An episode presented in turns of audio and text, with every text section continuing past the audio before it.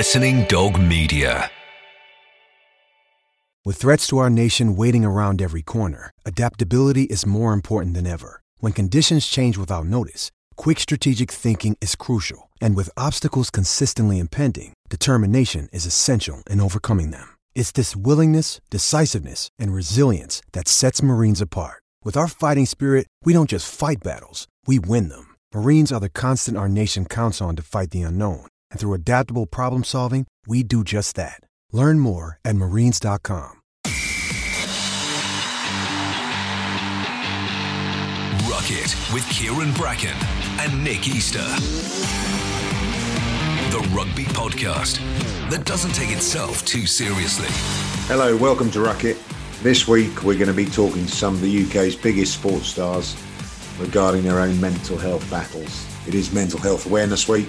I think it's very important that everyone talks, which is exactly what this podcast is about. And we've got some cracking interviews coming up. The first of which is myself and Kyran talking about Kyran's own struggles with mental health. It's great to be back, Nick. We've uh, I've missed you over the last uh, few months, and uh, it's great to be doing this new series, Ruck It, Let's Talk. Uh, with it being Mental Health Awareness Week, getting the chance to interview lots of stars, talking about their journey. Um, but just just quick update, where you know how's things at Newcastle? I believe you've got your own place now. Uh, up there renting, you're not from a hotel room, and uh, you had mixed results. Started off really well, but um, enjoying it. Yeah, mate. Uh, well, apart from being on a bit of a losing run at the moment, but uh, it happens in professional sport, and uh, you've got to find a way out. And I suppose that's what challenges you. So that's from the professional front, the work front. Uh, I still really, well, obviously, I, lo- I, love rugby, mate. It's a massive passion. Love the coaching. Um, but got the family up here now. So as you correctly say, you know, I'm not from a hotel hotel room commuting up. The family have now joined me. Have been up since right at the beginning of January um, and loving everything that rural sort of countryside life has to offer, mate. You know, more space, um, much more chilled out, happier sort of community. Yeah, good dog walks. Um, People actually say hello up there, don't they? Do you know what I mean? I mean, you must notice that when you lived in London. It's sort of like if you say hello to someone in London, they think you're gonna there's something wrong or you're after something, you're gonna attack them. But no one says hello in London. But we're up north; they're all a bit more friendly, aren't they? Yeah, I mean, I think you know London's a big place. I mean, where I lived in Wimbledon, mate, uh, it was a friendly area, but uh, where you live, probably uh, a bit dodgy. is that what you're trying to say? Yeah, it was probably a bit dodgy, mate. No, no one knew whether you were actually saying hello about to nick their car keys. Um, but uh, yeah, look, That's when it, I lived in Liverpool, mate. It's well, well, they they were very friendly then if they were trying to do that. Um, yeah, look, it's it's it's different, isn't it? Um, and you know we're enjoying a chilled vibe. Um, as I said, a little bit more time, a little bit more space, less stressful, uh, clear, you know, clean country air, uh, and we're not too far away, mate, from you know the Quayside, Gosforth, Jesmond. It's only a twenty-five minute drive, and now things are starting to open up. You know, take a take a journey down there. Um, and uh, yeah, look, things are slowly getting back to normal, aren't they? So, in terms of enjoying um, everything that uh, Northumberland and Newcastle has to offer, uh, it's just round the corner. No, it's great, and um, yeah, luckily we get the opportunity to interview some uh, sporting stars and stars and talking about their mental health. And I was just, uh, you, have probably um, listened to me in the past, and it's been in the papers recently. But from your point of view, uh, I guess you haven't necessarily had any uh, difficult situations with your mental health. Um, or have you had any you know people that you know who struggled? Well touch, touch wood um, you know we all have our ups and downs don't we? Uh, um, you know in terms of our feelings and emotions and everything but uh, you know nothing nothing can you know compared to uh, you know a lot, a lot of the guys and, and girls that have had mental health battles because it's obviously come to the forefront of you know society um, sort of attention isn't it? That's sort of been hidden away for a long long time and now people can talk openly, and we'll talk a little bit more about that in terms of the, the sort of treatment and advice. But no, in in short, to you so far, um, my father, um, yeah, suffered from Parkinson's for you know the last eight years of his life. He was diagnosed, and you know what comes with that, and it might be a little bit different to sort of maybe a trauma that's happened or you know an event that's happened in, in the past when you're a little bit younger. And I, but uh, you know, depression was was a big symptom of his. Um, you know, not wanting to get out of bed in the morning, not really having a purpose, and just being right. shocked by the whole diagnosis. You know, being a very healthy man and professional squash player as well, and you know, his whole life it, it was a bit of a shock. And really, you know, it, a lot of people deal with you know that particular illness and other illnesses. They take it head on. They make sure that they have a, a structure for every single day, and they don't let it as much as obviously it's you know don't let it eat them up inside in, inside them. Um, unfortunately, you know, he struggled to deal with it. Um, so whenever there was a good or good couple of days, it always followed like some some really bad moments. And obviously, my mum was a sounding board in terms of updating me on what was happening as far as that's concerned. So look, maybe that that was the diagnosis of, a, of, a, of an illness um, that brought that on, as opposed to, as I say, an event or a trauma that might have happened earlier in in uh, people's lives, which you know, is, is mainly about what Mental Health Awareness Week is, isn't it? You know, the um, you know the highest proportion of deaths of men under 45 is suicide and driven by mm. mental health issues, and that's what we're here to talk about. Do you, do you have do you have quite good uh, welfare officers at Newcastle? Because there's a bit of an epidemic in rugby. Um, rugby players are the last people who want to talk, and um, and I guess I know I was very embarrassed during my career. You know, no one knew what I was going through, but I guess now players they have the opportunity, don't they? There's welfare officers, there's opportunities, and I, I believe it's rife in rugby at the moment. I'm not at the sharp end like you are, but these these these young men at you know the high end under pressure, some of them really struggling, aren't they? Yeah, they, they do, mate. And uh, I just think, you know, we're, we're, we're probably referring to something that might have been over a period of time or might affect them, you know, longer term and still be there. But actually just dealing, and, you know, some people from ARIA might go, oh, you know, really, you know, it's just part and parcel of it. But I think, you know, the more and more you, you watch these guys and you observe them um, in terms of their emotional ups and downs, you know, just around the rugby club, because people talk about emotion, uh, the mental health for the players outside of the rugby environment. So how's mm. everything at home? You know, how are you dealing with COVID, for example, the last year, which has obviously been difficult and uh, you know would affect people's mental health. But actually, you know, in team sport, the selection, you know, not getting selected, injuries, mm. um, how people deal with that, and I still think a hell of a lot more can be done within rugby clubs. Um, perfectly honest in terms of dealing with that, and the sooner we sort of you know get up to date with the times and you know finances allow because you know rugby's taking a hit. You know for football can probably afford to employ these welfare officers and you know people who you know can be a confidant for for individuals and help them through it and be a support. Is that a lot more can be done as far as that's concerned because i think what happens in the workplace has a big impact you know as a professional athlete and what happens outside the workplace because mm to be an elite athlete, Brax, and you and I know it, you do have to be selfish. You do have to be single-minded. You've got this this driven, narrow focus um, of ambition of wanting to be the very, very best in, in the world, ultimately. Um, and everything else becomes a bit of a periphery to you. And you know, people do suffer around you, but they understand what drives you, and you know that's the sort of um, you know boat you, are going to be sailing in. Um, but when things don't go well, which you know success comes on the back of many failures and how you deal with it and respond to it but if, if things don't go so well for you for that particular person in the environment of, of their job um, of their profession um, i don't think that the, the support in the modern day um, is enough at the moment no, I mean, you know, I, I guess uh, rugby players like I was at one stage. I mean, I was sort of at the height of my career. I think I was 30 to go, yeah, 30, playing for England, captain of Saracens, everything was going really well. And I just started getting really bad anxiety. I didn't know what it was from. I was like, what is all of this? I went to the doctor and he said, oh, we think you've got stomach ulcers or something. And then that was discounted and with tests. And um, I think it took about a year to diagnose me with anxiety and then OCD. And um, it was a bit of a you know a jolt out of the blue really. I was like well, you know it was you you you hear and read these things about other people struggling and then it this sort of thing happens to you. But being a rugby player you sort of um, i was just the most overwhelming feeling which i would say most men get and women but most you know men would feel more embarrassed. Is there is embarrassment about it. A, a sign of uh, of failure a sign of weakness huge weakness. Uh, you know as well as i do the rugby players we go on the pitch half injured anyway all the time but you know when you're injured in the mind so to speak it um, it can be very detrimental to everything you're doing but i just felt really embarrassed and the thought of anyone knowing that there was something wrong or I was dealing with this would be huge embarrassment. I would hide my tablets just in case anyone ever saw them. I would never, I would always act bravado, sort of look at me, I'm strong and take the what, mick uh, out how people. Old, back. Uh, go back a bit, Brad. So how old were you when you reckon 30.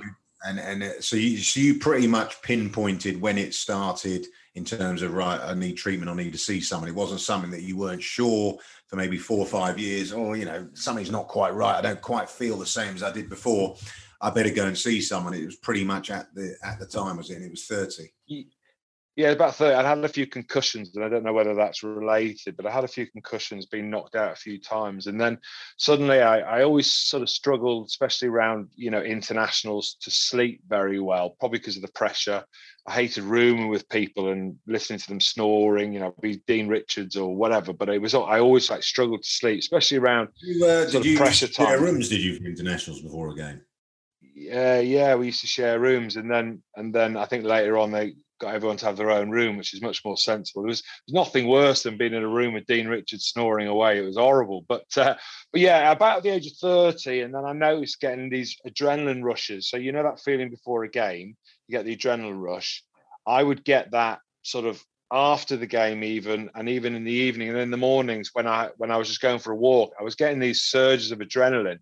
I know now what that was. It was just it was anxiety. Yeah. um, and I, I, went to the doctor and he said oh you must have a stomach ulcer. And this is in you know this is in 2000 so this is sort of you know so yeah 2000 2001 so it took about a year and then i started having all these like rituals of going to sleep and going to the toilet at night i couldn't sleep. So when you combine pressure with sort of rituals of going to sleep with anxiety i started to lose quite a lot of weight. I got down to 12 12 and a bit stone. I was my fighting weight was 13 and a bit stone. So everything started to go a bit wrong for me and started not playing very well as well. And and then after a while i saw a, psychologist who said, "Look, I think you're you're suffering from um, anxiety, and well, anxiety is a is a is, is a sort of form of depression. It's just a you know a symptom of depression." So basically, I went to psychiatrist and said, "Yeah, we have to put you on these tablets," and I was like, "What?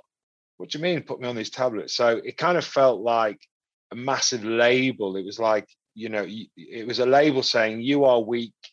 You are a bit of a loser. you can't hack it so I remember after like two months going back and saying, I think I should come off these tablets. I don't think I should be on them. They make me feel tired and stuff. And it wasn't because I was worried about whether it would treat me or not. It was just, it was just, a, it was just a feeling of, you know, now I'm, I'm actually really weak and I can't take the pressure. So that's my, that was my feeling. Uh, but years later now, sort of feel much better to talk about it only because everyone else has talked about it. So I feel confident in saying, do you know what, I struggled.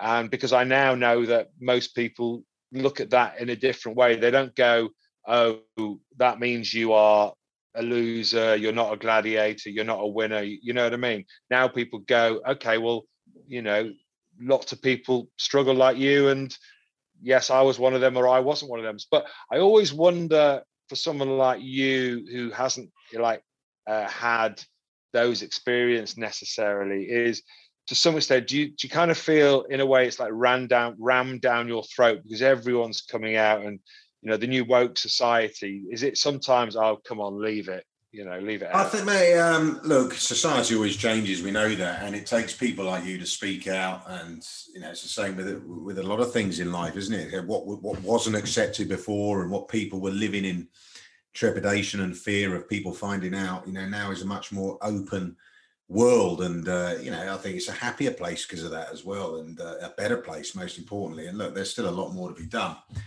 Have you? Uh, did you have you spoken to anyone from that era, Saracens in England, that felt the same as you um, at that time?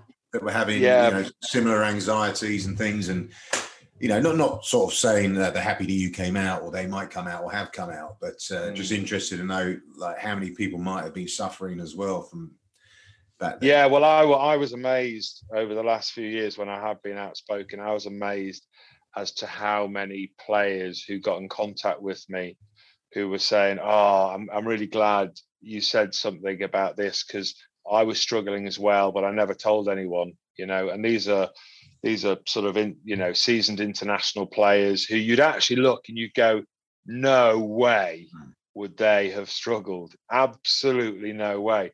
So yeah, I mean, loads, you know, dozens of people have said that to me, and that's that's you know, it surprised me. But none of those people would, I don't believe, would be very happy talking about it because it would be telling the world that their image of being, you know, the world's best, England's best, that they may not be because they've got, you know, because they've got mental health issues. So again, you, are going to find yeah, a lot. No, there's nothing, you know, a lot of the obviously you won't reveal who it is, but you know, you look back and you go, God, there was never a moment where you thought, oh, right, I could see that in them. It was just completely no.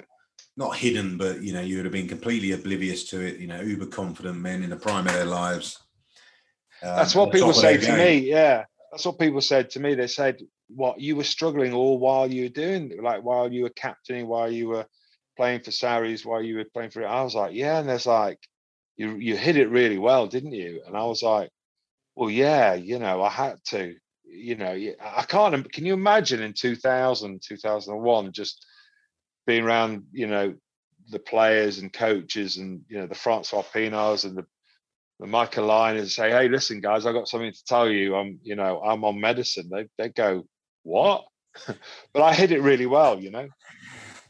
But one thing yeah. I found really good. I mean, this is this this um, podcast is also about you know what the answers are, and I um what I found really good was my brother was amazing with me because um, he kind of like I had a psychiatrist, but I also had a therapist. The thing about getting better, it's a combination of medicine really does help and getting the right medicine. It took me about three years to get the right medicine that worked for me.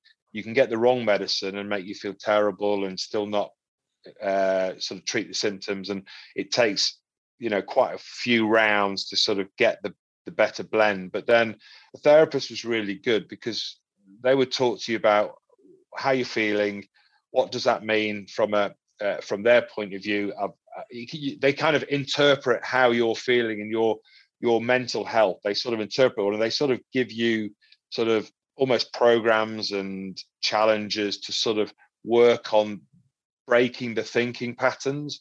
And that was really really good. But most you know therapists are quite expensive per hour so you end up needing a confidant and and the question is who's that confidant? Now some people would go to their best friends some people would go to their wives and partners but i was lucky i had my brother and my brother was like he was just i don't i can't explain it he was he was sort of like um obviously he hadn't experienced anything like it but he was just really good about sort of you know small goals and sort of um, try, trying to challenge yourself on on things that you're struggling with. And actually, he kept saying, I remember, kept saying a lot. He said, "Don't worry, you know, this will go." Because at the time, you kind of think it's never going to go. That's yeah. the hard part, and that's why some people do say, "Do you know what? I've had enough of this," and and they top themselves. But not, I never felt like that. But I always felt that it was going to take so long for this to go away and it, i mean it did it took i mean god it took 10 years really. It took a so was that was that post retirement? Was it? Yeah, yeah. So because a lot because a lot of sportsmen and rugby players, you, know, you don't earn enough to, you know, yeah, sit on a beach and uh, you know with your feet up or whatever, and go and play rounds of golf. Do you when you retire? Is a lot of sportsmen. I don't know whether you know you mentioned the concussions. Maybe you hit thirty as well. Maybe you're thinking about life after rugby, and that could have been an effect as well. You know, subconsciously in the mind um, it's around that retirement, isn't it? That uh, it yeah. hits home in terms of that lack of identity, lack of purpose, being someone you're not not having that adulation that you craved before. Even if you even if you're one of those who wasn't, you know, one of the outgoing extrovert attention seekers in the rugby club, you still crave that admiration. Um, yeah. Not having that because because that would have been difficult if you had that, you know, in the last I don't know what five years of your career, whatever, and then you're making that transition. That must have been difficult. Yeah, you see, I was one of the lucky ones. I mean, I went from um, playing rugby for England and Sarries, and then I retired, and suddenly I was doing dancing and ice, and I was touring the country with twenty thousand people watching me ice skate. It was really bizarre. I re- I never really had the sort of uh, fall off a cliff like a lot of rugby players have, and a lot of rugby players I've talked to struggle with their mental health when when they retired because they were like they've got no structure. What do I do now? Like you say, there's not enough money in rugby to retire forever. So you know you can you know, hopefully help you buy a house and set you up in life. But actually, after you've finished rugby, a lot of players really do struggle and their mental health they struggle with. So I think there's a lot of support now with well-being officers but i never really had that i never really had that because first thing is i wanted to stop playing because i'd had enough i'd done 14 years in the in the premiership and i wanted to try new things and i wanted to be free of the game and i guess really i suppose from your point of view you never really had that drop off other than the challenge of playing was replaced by the challenge of coaching wasn't it yes um and I suppose with both of us, I mean, weren't you? You were in law or soliciting, weren't you, before yeah. you played? I mean, you you also had a a professional you were studying. Um, you probably had to fill me in, but you didn't know the game was going to go professional when you started playing. No. And, and Saracens. So you had rugby as a hobby, as a pastime, as you know, some a passion, but obviously you didn't get paid for it. Um, and I was similar. Um, I didn't go professional till I was 23. Didn't play for England till I was 28. Um, so you know, I, you know, studied, um, you know, worked in the city, you know, worked as a teacher as well. So sort of had a had an idea, obviously, okay, without wanting to be patronising. Life, the, life. Well, the real world or whatever you want to call it. Yeah. But had a little bit of an idea and always kept that appreciation um, for what I was doing yeah. when I was playing rugby.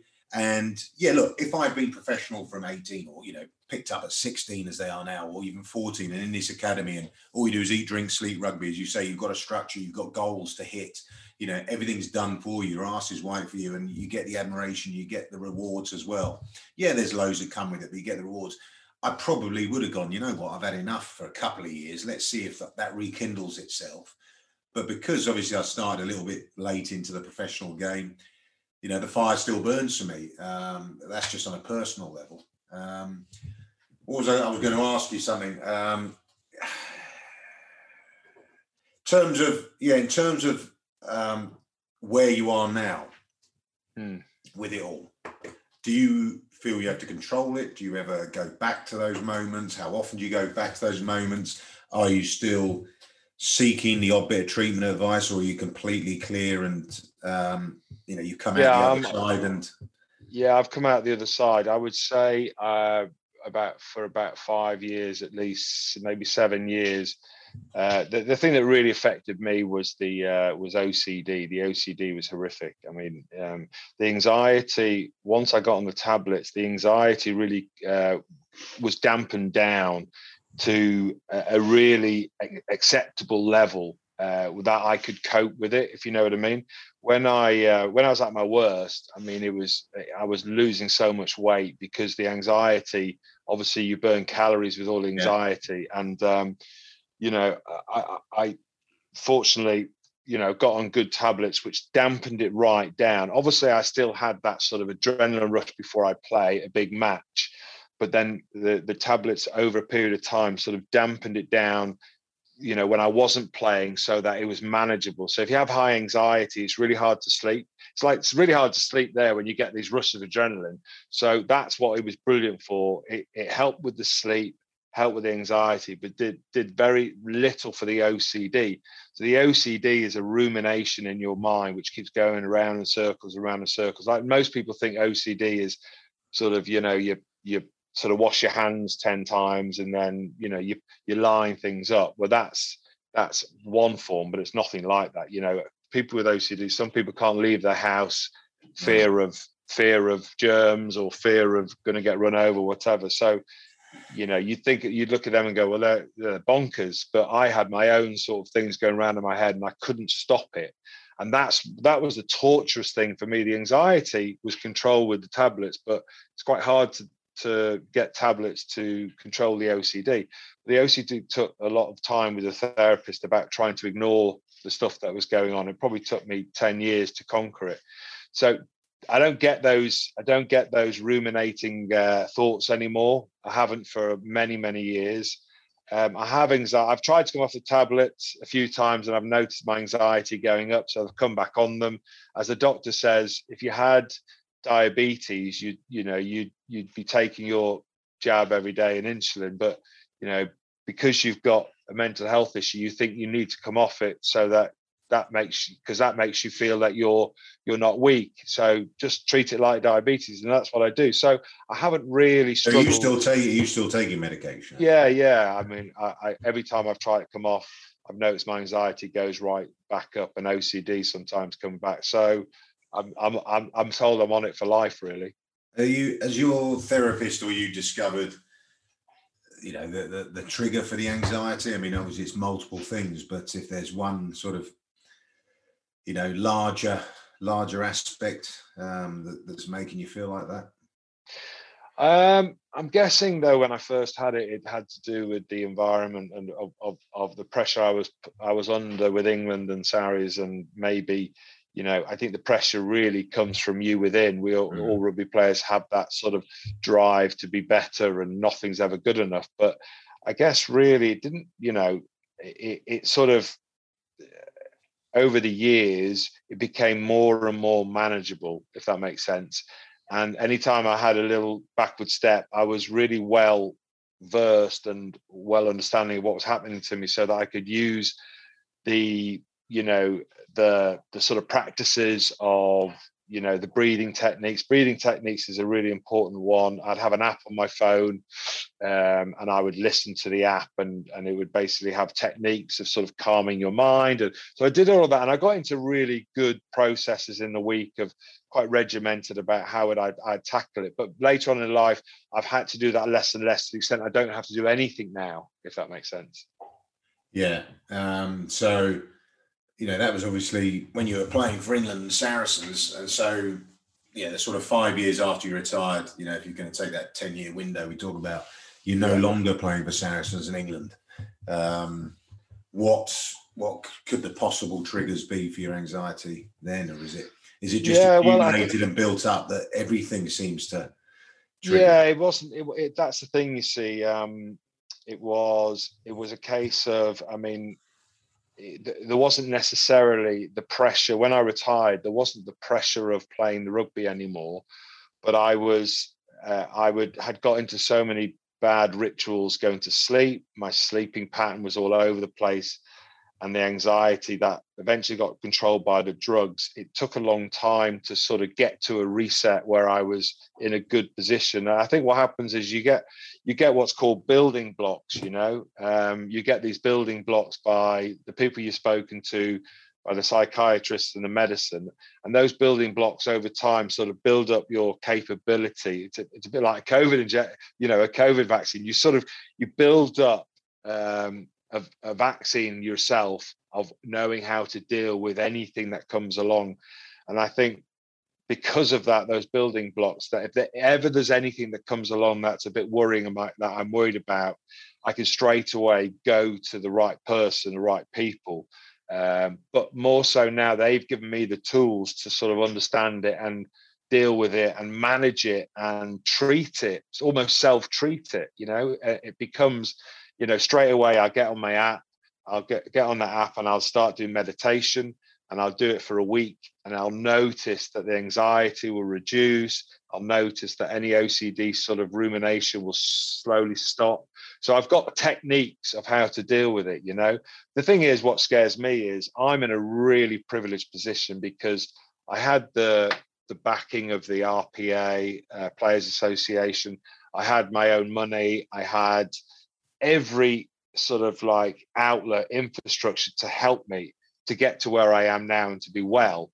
You know, to think of people out there who don't have, you know, a are too embarrassed, and even even if they are aren't embarrassed and do seek help, don't get the right help, can't get to the right people. I just it just saddens me the thought. Yeah. yeah. So, uh, just you know, we're obviously having an open discussion here in terms of you know, in your particular case, you know, it's the pressure you're under. You know, we've spoken about sportsmen in particular, very single-minded. You know, all they, you know, it's all about success, isn't it? And changing the goals and um, as you move further along, and you know, raising the stakes, if you like. At school, were you always in all the teams and yeah, like you at the captain and all that sort of stuff? Well, this is well, you say that, but I was, but I had many failures at school. I was um, I was dropped from the A's to the C's for um, an attitude problem when I was about 14. No way, seriously. Yeah, yeah, I can't remember what it was about actually. Maybe I just challenged the coach or something like that. I was cricket. I was the you know the star opening bowler and everything, and we were about to go on an end of season cricket tour. We used to tour. Um, it was four schools actually. Downside, I think, downside bar. Oh yeah, yeah, yeah. And then yeah. there's a Scottish team and there's another team from Lancashire. And, you know, one of the schools would host the the other and used to have a round robin. It was sort of like the, the crescendo to the to the season. And I wasn't allowed to go on that because uh, no way. I was suspended for uh, misdemeanors at school. and uh, and mate, and and and, uh, and I was all, I'm just trying to figure things out. And I was also young for my years, like born in August, so you know I wasn't always, you know, when I was especially when you were younger, you know, say like in the running races and everything, when you know if you if you're good at sport, you're generally one of the fastest or whatever like that. It wasn't always the case. Now I was in all the teams, but I had some knockbacks, is what I'm saying, in terms of you know teachers. Right, well, you know, you you, you haven't earned it, or you know you need to you need to understand the consequences and all that sort of stuff. Um, and i'm just sort of comparing it you know uh, i talk about my brother and uh, you know he's not going through any mental health issues but he he was in all the teams all the time model sort of student if you like as as well. Never really had a failure until he openly confesses you know he was disappointed with getting a 2-2 at university thinking right. that, that was a failure. Whereas well, I'm just talking my own experience. I was used to sort of, you know, failing in exams and then, yeah, bouncing back and then getting an A in them. Do you know what I mean? And, you know, it, it was it was through no fault of my own, and you know, I had to sort my sort of application or or attitude out, or you know, prioritize or whatever it might be. And what, what I'm trying to say is, I wonder whether that could help people later on. You know, especially the guys that are winning all the time that don't have failures until they get to their 20s or maybe late teens and then are unsure how to deal with it whether it could be something from a uh, you know f- from an education point of view that look even if it, they don't deserve a knockback maybe we give them one just to see how they can manage it. Do you, yeah, do you, do you understand what i'm saying no, uh, absolutely. so, so I was used to I was used to sort of dealing with you know failure or getting dropped or whatever it might be, or I was injured for an entire rugby season as well, which you know was completely against. You know, I didn't suffer from any bad injuries when I was playing, and so I'd sort of been hardened is probably the word, but I, would experienced um, you know things not going as well, and I'm not saying that's why you know I haven't suffered as yet because I could well do in the future and hopefully, you know, don't. But maybe that's something to do with it. And I've discussed this before with people about, you know, maybe if you are, whether it's manufactured or by design, um, allowed to fail um, in life, then, you know, earlier on in life, it sets you up for later on in life. And I suppose it's a lot like behaviors and, ma- you know, manners and, and education, everything that goes along with it is you know you, you are formed in the early years psychologically. Um, you know that, that that has been proven that sort of uh, in the early years psychologically you are uh, you know formed for the rest of your life is that actually if you aren't told how good you are all the time if you aren't promoted all the time or put on a pedestal and sometimes you do have to have a, a knockback and then you are educated with how to deal with that or you're you know left to see how you deal with it, then you could be better prepared later on. You know, it's just a discussion point. That's all. I've lost you, mate. I've lost your mic. Can you hear me now? Sorry, yeah, I'm in. I can hear you now. But did you hear what I was saying? Yeah, yeah. No, I mean, I, I agree. I think. Um, do you know what? I think the failures are so important in character building. I mean, I didn't have many. I'll be honest. When I was at school, I was captain of the team, captain of England schools. You know, I was uh, sport Billy, really good at everything. I worked really hard academically, always strived. to get somewhere. But I, I, I guess, yeah, when I was at school, I, there were never many failures for me. I guess when I started playing Premiership and you know got into England, there was lots of ups and downs. And I guess I don't know what probably you're, you're probably right. You've you know I probably didn't have those failures to to rest on, so to speak, and learn from, like you might have. And that could be something that's um, you know some people might struggle with when in their 20s of actually they've been they've been winners all their life and suddenly they're a, they used to be a big fish in a small pond and now they're a small fish in a big pond and then they struggle but i think you know i think failures for me you, you know failures being you know you you're not playing well for england or you get dropped or you you get injured and you can't get back in and whatever It sort of um defines you doesn't it i think that i you know i'm most proud people say what's your what's your proudest uh, you know time on a rugby pitch, and it's never to do with like winning stuff. It's always to do with when I was told I wasn't good enough. When I was told I was, um, you know, that I wouldn't make it anymore, then I proved everyone wrong over and over again. So there's those moments in my darkest hour where I was, you know, you go and see a doctor and he said, right, you got to retire um, you know, two or three times that's happened. You know, your back's too bad, you've got to stop playing, and ne- you know, next year I'm playing for England, and it's just it's that really. And I think probably from your point of view, because you had the failures, because you came to it late, because you went round a different system, the back door, you were a bit more. How can I say it? You're a bit more wise to life. You were a bit more, uh, more better prepared, probably than most, to deal with failures, to deal with disappointments, because to some extent you hadn't been such a high flyer. Yeah, look, I mean, I don't want to preempt it. I, you know, it could be around the corner for me, and they could be talking about it completely differently. But you know, discussed with many people in terms of you know, just going back to what we're talking about, the education system has a lot to learn. I think in terms of helping people equip themselves for it, and and uh, I think you're absolutely right, mate. I think parents also have a job. You know, we hear a lot now about parents, yeah, telling the kids how wonderful they are, stepping in at school when you know their kids being told off or whatever it might be, you know, or not in the team. It's like actually that's that, that's probably the wrong parenting. Yes, you might want to know if you think a bit of injustice has been done. That's fair enough, but you can't force your will to make your child happy and think that your child, you know, is is super special um, you, have got to afford him the ability to deal with, you know, being let down or you know not being as successful, not getting what he or she wants, um, uh, just as much as you know when they get rewarded for good things and. Uh, and and I think it's an important makeup because otherwise you get to the stage now later in life when you know you know it's become such a big discussion point and people are opening up and you know there is is this treatment? But as you say it costs money. You need that support there. Is it always there? People are probably afraid to talk. Well the less people um, this happens to because if we you know we tackle it earlier on in in people's lives but obviously not the mental health side but you know the balance of life if you like whatever it might be if we tackle that balance of life and expectations then I think people will be in a better place later on. That's just my personal opinion. It, no, I think you're right. I think you're right. So, Callum, is there anything you want us to uh, you want us to finish off with, or add, or or um...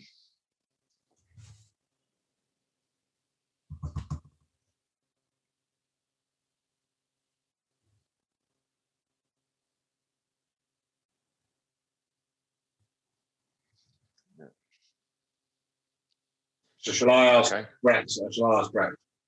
Yeah. No worries. All right, Kyran. Um, you know, before we go, it's been fascinating talking to you and, and, hearing your story. And you know, obviously we're we're friends and we you know have the open dialogue. You know, no one knows the answers, um, but uh, I think it all helps certainly um, from an awareness point of view. And you know, people want to hear and, and, talk about it. What advice would you give someone um, you know who's listening who might be struggling?